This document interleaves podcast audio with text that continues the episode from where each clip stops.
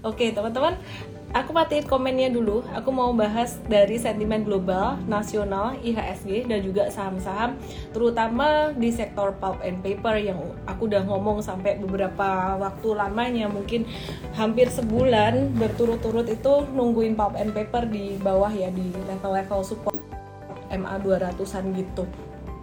Nah ini ada sentimen positif dari global, harga emas naik menyentuh uh, 1836 US dollar per ounce dan angka ini merupakan mendekati angka tertinggi 3 bulan di angka 1871 per ounce. Nah kenapa sih uh, gold ini naik? Goldnya naik karena data dari penambahan lapangan pekerjaan di Amerika NFP hari Jumat kemarin itu angkanya cuma 266 ribu uh, which is tuh angkanya masih jauh di bawah konsensus analis. Konsensus analis tuh sekitar 978 ribu.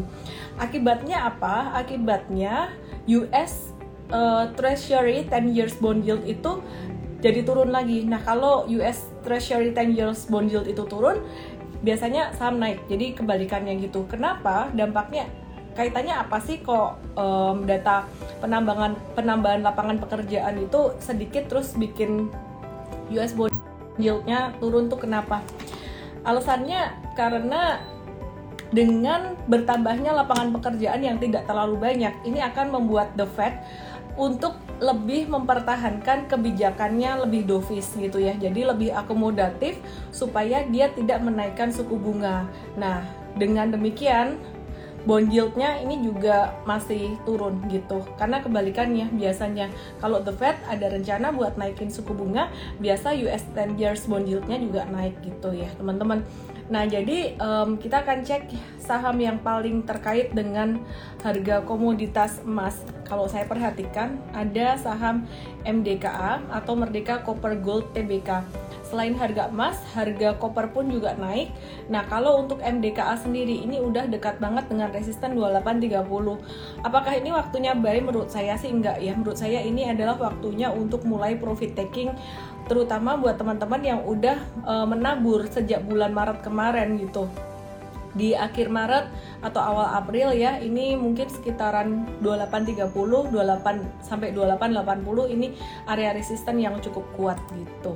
Oke, terus kemudian uh, selain emas, harga metals, metals yang lain termasuk juga koper dan juga nikel mengalami kenaikan lebih dari 10%, sempat menguat cukup tajam ya.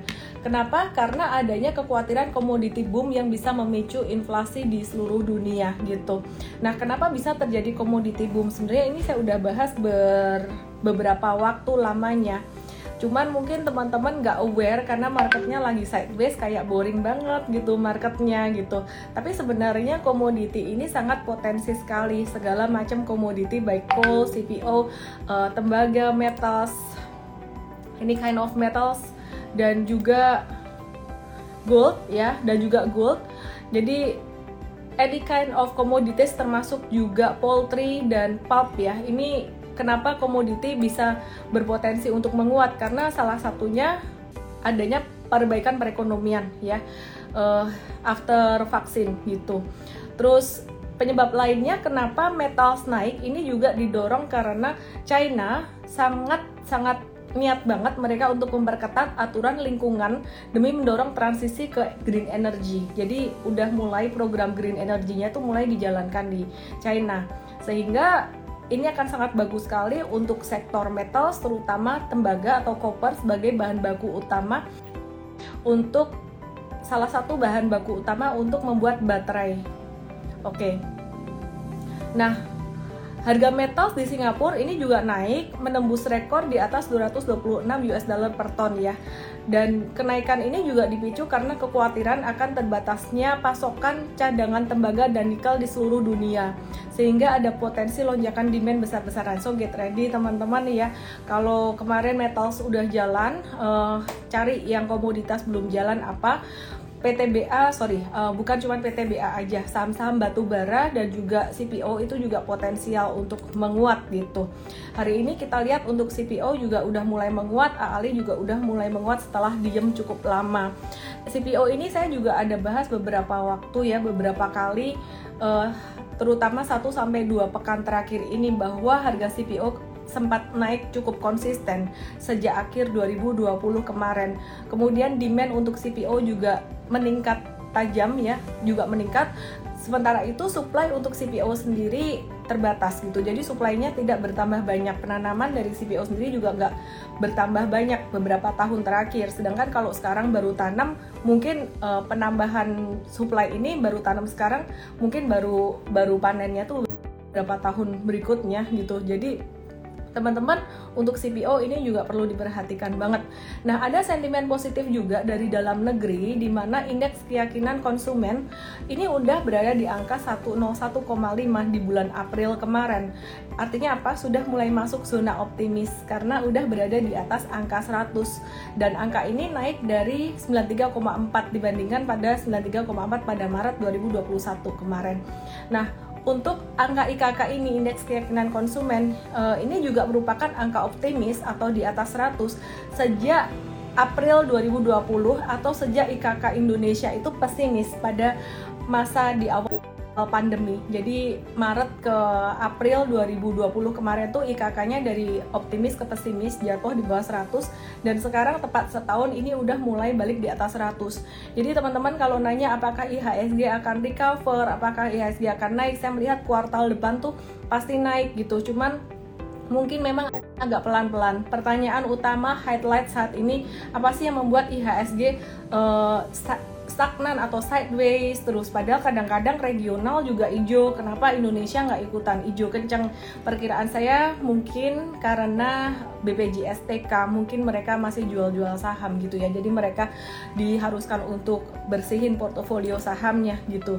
Ini bukan bagian dari strategik tapi udah masuk ke ranah regulasi atau ranah hukum sepertinya untuk beresin masalah yang ada di sana gitu. Dan saya nggak mau bahas masalah itu lebih dalam teman-teman bisa googling sendiri tapi kalau teman-teman tanya kenapa saham turun, salah satu penyebabnya itu. Mungkin bukan turun banget tapi sideways.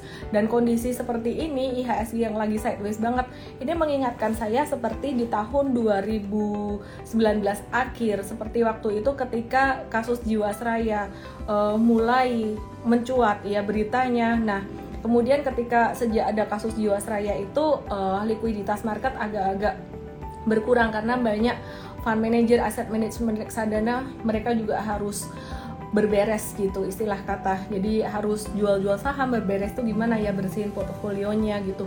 Bahkan kita sempat mendengar ada beberapa reksadana juga yang sempat ditutup gitu. Dan itu sangat berpengaruh sekali pada likuiditas market. Jadi apa yang harus dilakukan teman-teman?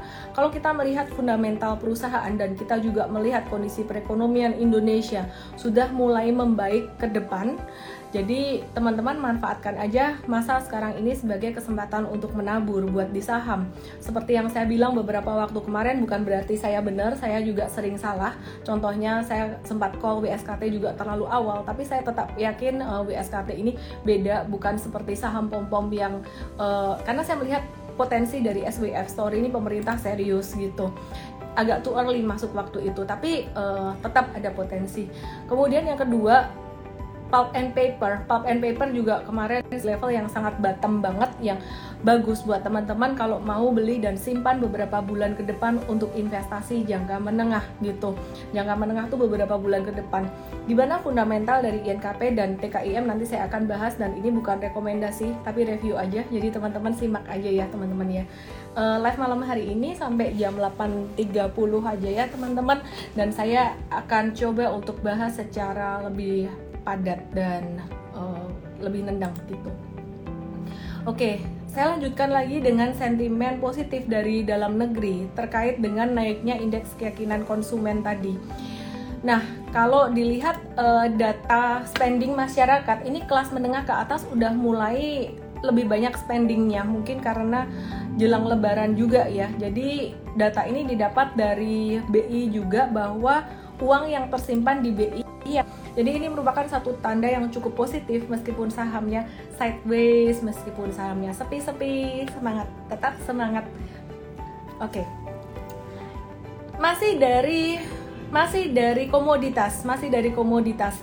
Harga minyak sawit mentah atau crude palm oil CPO di pasar internasional ini diperkirakan masih stabil tinggi di atas 4.100 ringgit Malaysia per ton hingga sampai akhir tahun 2021 ini. Nah, kenapa demikian? Selain dipengaruhi harga minyak kedelai, harga CPO yang naik cukup tinggi ini terjadi karena suplai dari Malaysia turun dan juga serapan CPO dari Indonesia untuk minyak sawit ini besar. Seiringnya seiring dengan bergairahnya industri uh, dari hilir nasional.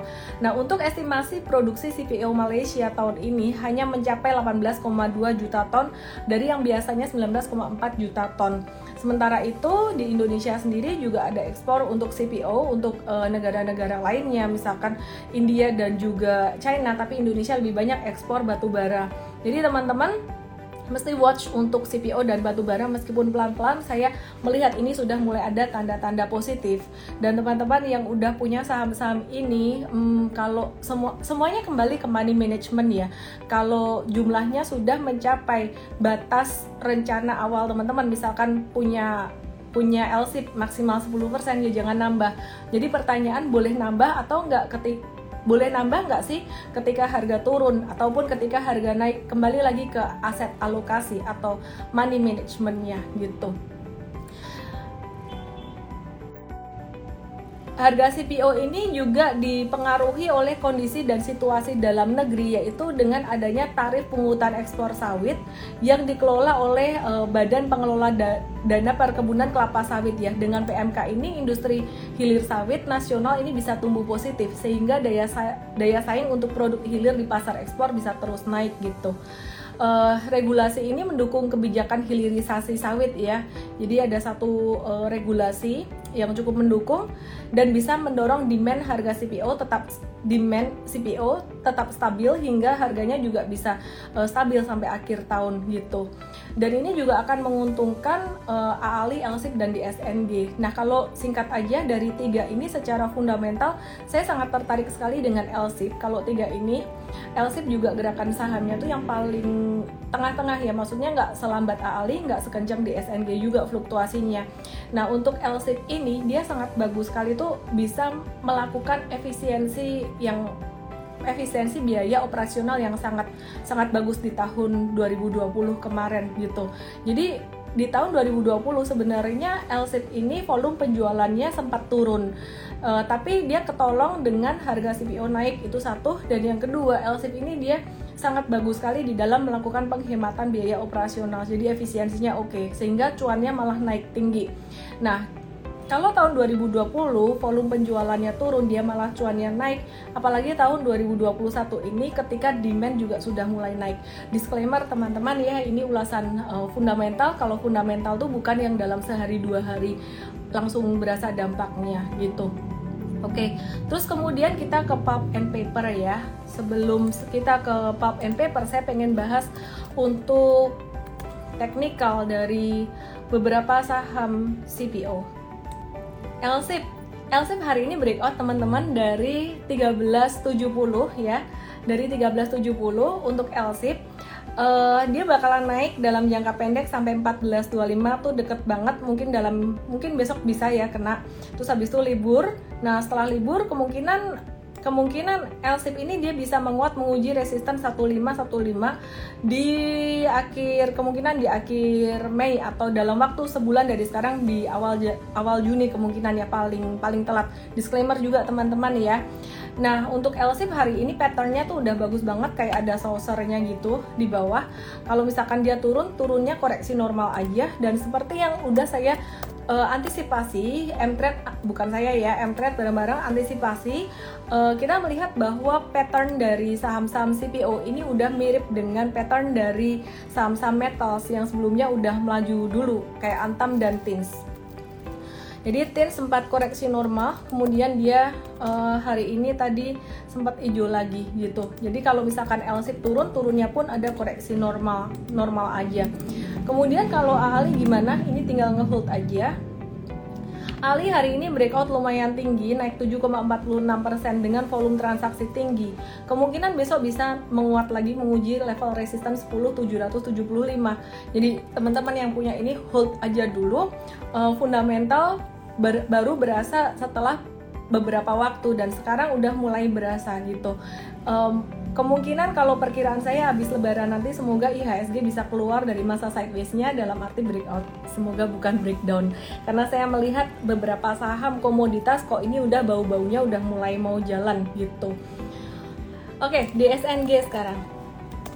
DSNG masih bertahan di supportnya 580 jadi kita watch aja ya teman-teman ya. Hari ini LSIP udah jalan Ali udah jalan kemungkinan DSNG akan nyusul. Uh, disclaimer juga teman-teman ya. Nah, saya mau bahas untuk sektor pulp and paper ya. Jadi, apa yang membuat pulp and paper ini harganya naik?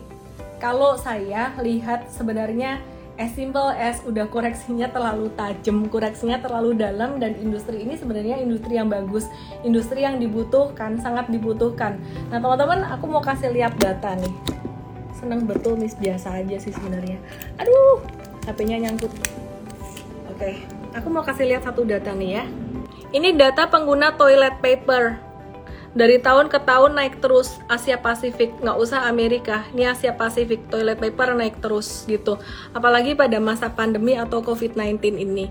Nah, nih global toilet paper market share by ini data food packaging market size dari 2016 sampai 2027 sekarang 2021 di sini. Ini proyeksinya 2022 sampai 2027 terus meningkat gitu.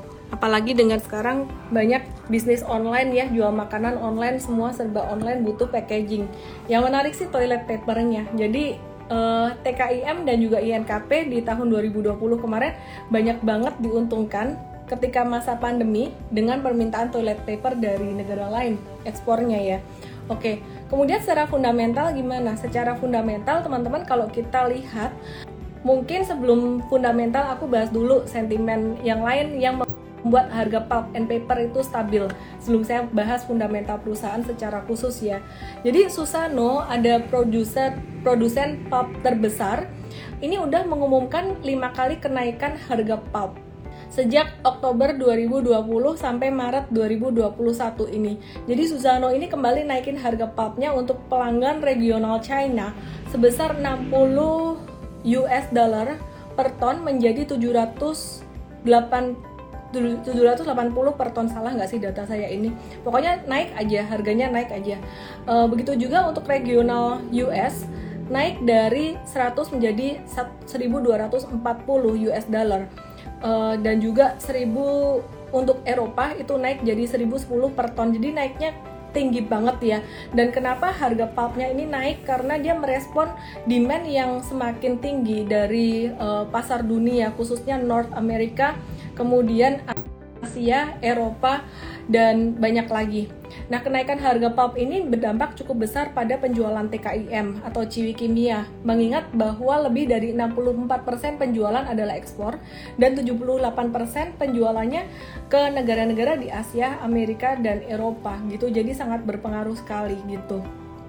Demikian pula dengan uh, eh, INKP ya. INKP ini juga dia kedampak positif juga untuk uh, kenaikan harga pulp ini kemudian pulihnya perekonomian dan naiknya kelihatan dari naiknya indeks uh, PMI ya PMI manufacturing dari beberapa negara tujuan ekspor terutama China ini juga naik di atas angka 50 terus menerus Amerika bahkan kayaknya udah di atas angka 60 uh, ber udah berada di atas banget level ekspansi selama beberapa bulan terakhir gitu. Jadi teman-teman ini bagus. Cuman kalau ngelihat fundamentalnya di tahun 2020 kemarin ya kita flashback, kita flashback. Jadi analisis ada dua macam, ada yang lihat secara historical, ada yang lihat secara ke depan atau forward looking. Untuk perusahaan-perusahaan komoditas atau perusahaan-perusahaan yang sifatnya siklikal, kita ngelihatnya ke depan forward looking. Nah, kita kalau flashback di 2020 kemarin, untuk Ciwi Kimia ini masih untung, cuman dia keuntungannya tuh turun 17,2% year on year menjadi 866 juta dan secara kuartalan di kuartal 4 itu naik 8% jadi 216 juta. Jadi masih bisa. Untuk revenue-nya tadi naik segitu ya 8% doang gitu. Jadi masih bisa bertahan di tengah pandemi. Oke, untuk PE ratio-nya sendiri PE ratio-nya di angka 12,39 kali dan 5 year min-nya di angka 47,62 untuk TKIM. Uh, valuasinya agak-agak di bawah rata-rata ya kalau secara PI ya. Tapi kalau dilihat PBV-nya saat ini Ciwi Kimia udah masuk fair value-nya gitu. Udah masuk fair value-nya di angka 1,43 kali PBV di mana rata-ratanya itu 1,18 kali. Jadi udah agak di atas uh, eh, PBV rata-rata dia. Kalau TKIM selama 12 tahun dia rajin bagi dividen paling enggak sekali setahun rata-rata dividen yieldnya kecil sih 0,31 persen. Sedangkan untuk INKP atau Indah Kiat itu sekitaran 1,3 persen rata-rata dividennya. Bagusan mana INKP atau TKIM pada pertanyaannya keluar uh, pada nanya kayak gitu. Oke okay.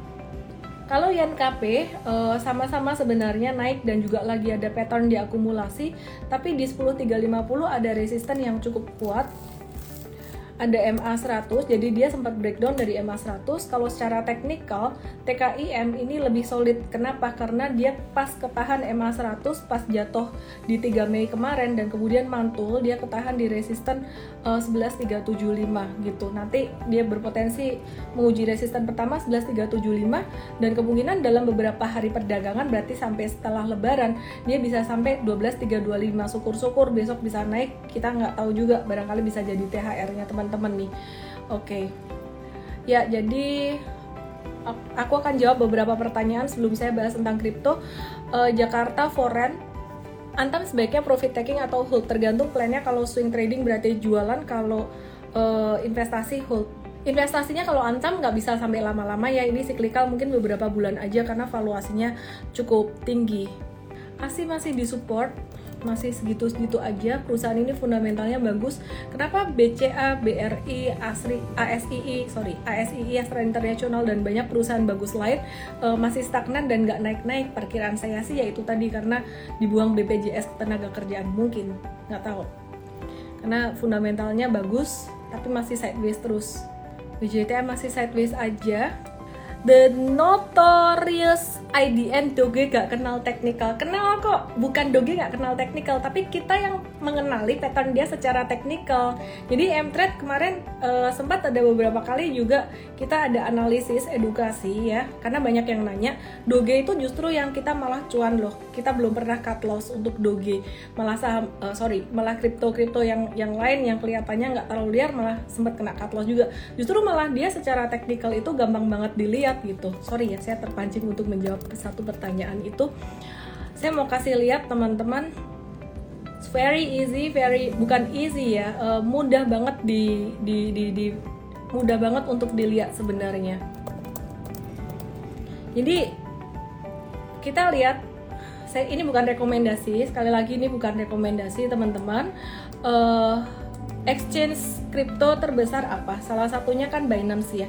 Nah kita lihat aja Binance ini dia pakai pakai MA tuh udah standar. MA dia tuh MA 725 dan juga 99. Dinalar aja simple bahwa banyak trader tuh pasti mereka nungguin pakai MA MA itu. Perhatikan, it's very easy, very simple. Bukan easy. Hapus semua coretan kita. Nah, ini tempat M-Trade uh, dulu beli dan profit taking terus kemarin ada beli lagi dan tadi ada profit taking di sini gitu jadi kalau dulu cuan sampai 200% uh, eh, ini cuman 30 22 persenan gitu tadi ada saranin buat jualan. Nah perhatikan teman-teman saya udah hapusin semua gambar saya. Very easy. Cara tradingnya adalah kalau naik jangan dikejar. Saya salah pakai kata-kata pilih kata-kata nggak boleh pakai isi ya. Nah ini kalau naik kenceng dia lagi gila-gilaan. Sabar aja jangan dikejar ini tungguin dekat MA-nya dia yang merah. Ini pakai MA-nya Binance itu uh, 25 mungkin nggak pas nih perkiraan dua kali dia nggak pas di di merah ini karena semua pada nungguin deket sini gitu. Jadi kemarin Trade sempat uh, nungguinnya di 0,4 kemudian kita lihat uh, tim kita ngelihat kayaknya ini nggak bakalan bisa turun sampai ke 0,4 deh 0,4 tuh di sini gitu. Mungkin dalam hari itu nggak nggak kena 0,4 jadi uh, kita naikin level beli kita kemarin di 0,44 di sini. Dan tadi pagi profit taking ya. Profit takingnya sekitaran coba saya balikin dulu gambarnya. Ya dia profit takingnya di 0,54 jadi sekitar 22,25% dan semoga bisa ngebantu banyak teman-teman gitu um, anyway ini bukan rekomendasi ini cuman review aja Oke, kita balik ke saham. Banyak yang nanya juga untuk Adaro gimana. Adaro saat ini valuasinya masih sangat murah, tapi dia termasuk salah satu mungkin salah satu saham mungkin ya yang dibuangin oleh BPJS TK juga. Saya nggak ngerti juga e, karena waktu itu sempat keluar beritanya kalau nggak salah Adaro ini termasuk salah satu portfolionya juga gitu. Nah kemarin sebenarnya udah naik, udah bagus-bagus nih di awal Mei. Terus kemudian turun lagi. Ditunggu aja teman-teman memang butuh kesabaran yang luar biasa di sini. Kalau untuk uh, saham-saham komoditas sabar aja ya ini udah mulai ada tanda-tanda udah mulai ada tanda-tanda positif dogenya kita di mtrade kita udah saranin untuk jual ya jadi tadi pagi jual jangan dikejar lagi uh, tiga candle merah kemungkinan kita bisa dapat lagi sekitaran 0, 44 sampai 0,38 uh, nyicilnya agak-agak jauh nih gitu. Uh, disclaimer teman-teman ya. Adiningsih Mahendra nanya Unilever, Unilever udah mulai jalan padahal belum nampung pas terjun payung. Coba aku lihat deh. Ya, baru baru juga naik dikit teman-teman. Jadi perhatikan. Saya mau kasih lihat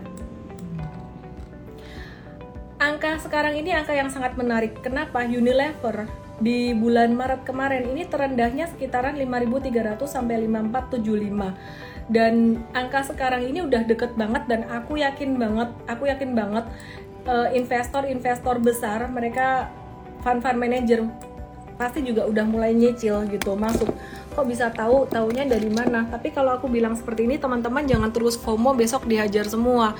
Karena gerakannya Unilever ini masih akan sideways ke samping. Jadi meskipun dia naik kemungkinan bisa sampai angka 6000 sampai 6100 dia bisa balik lagi turun sideways dulu gitu. Mungkin ngebentuk pola W atau triple bottom.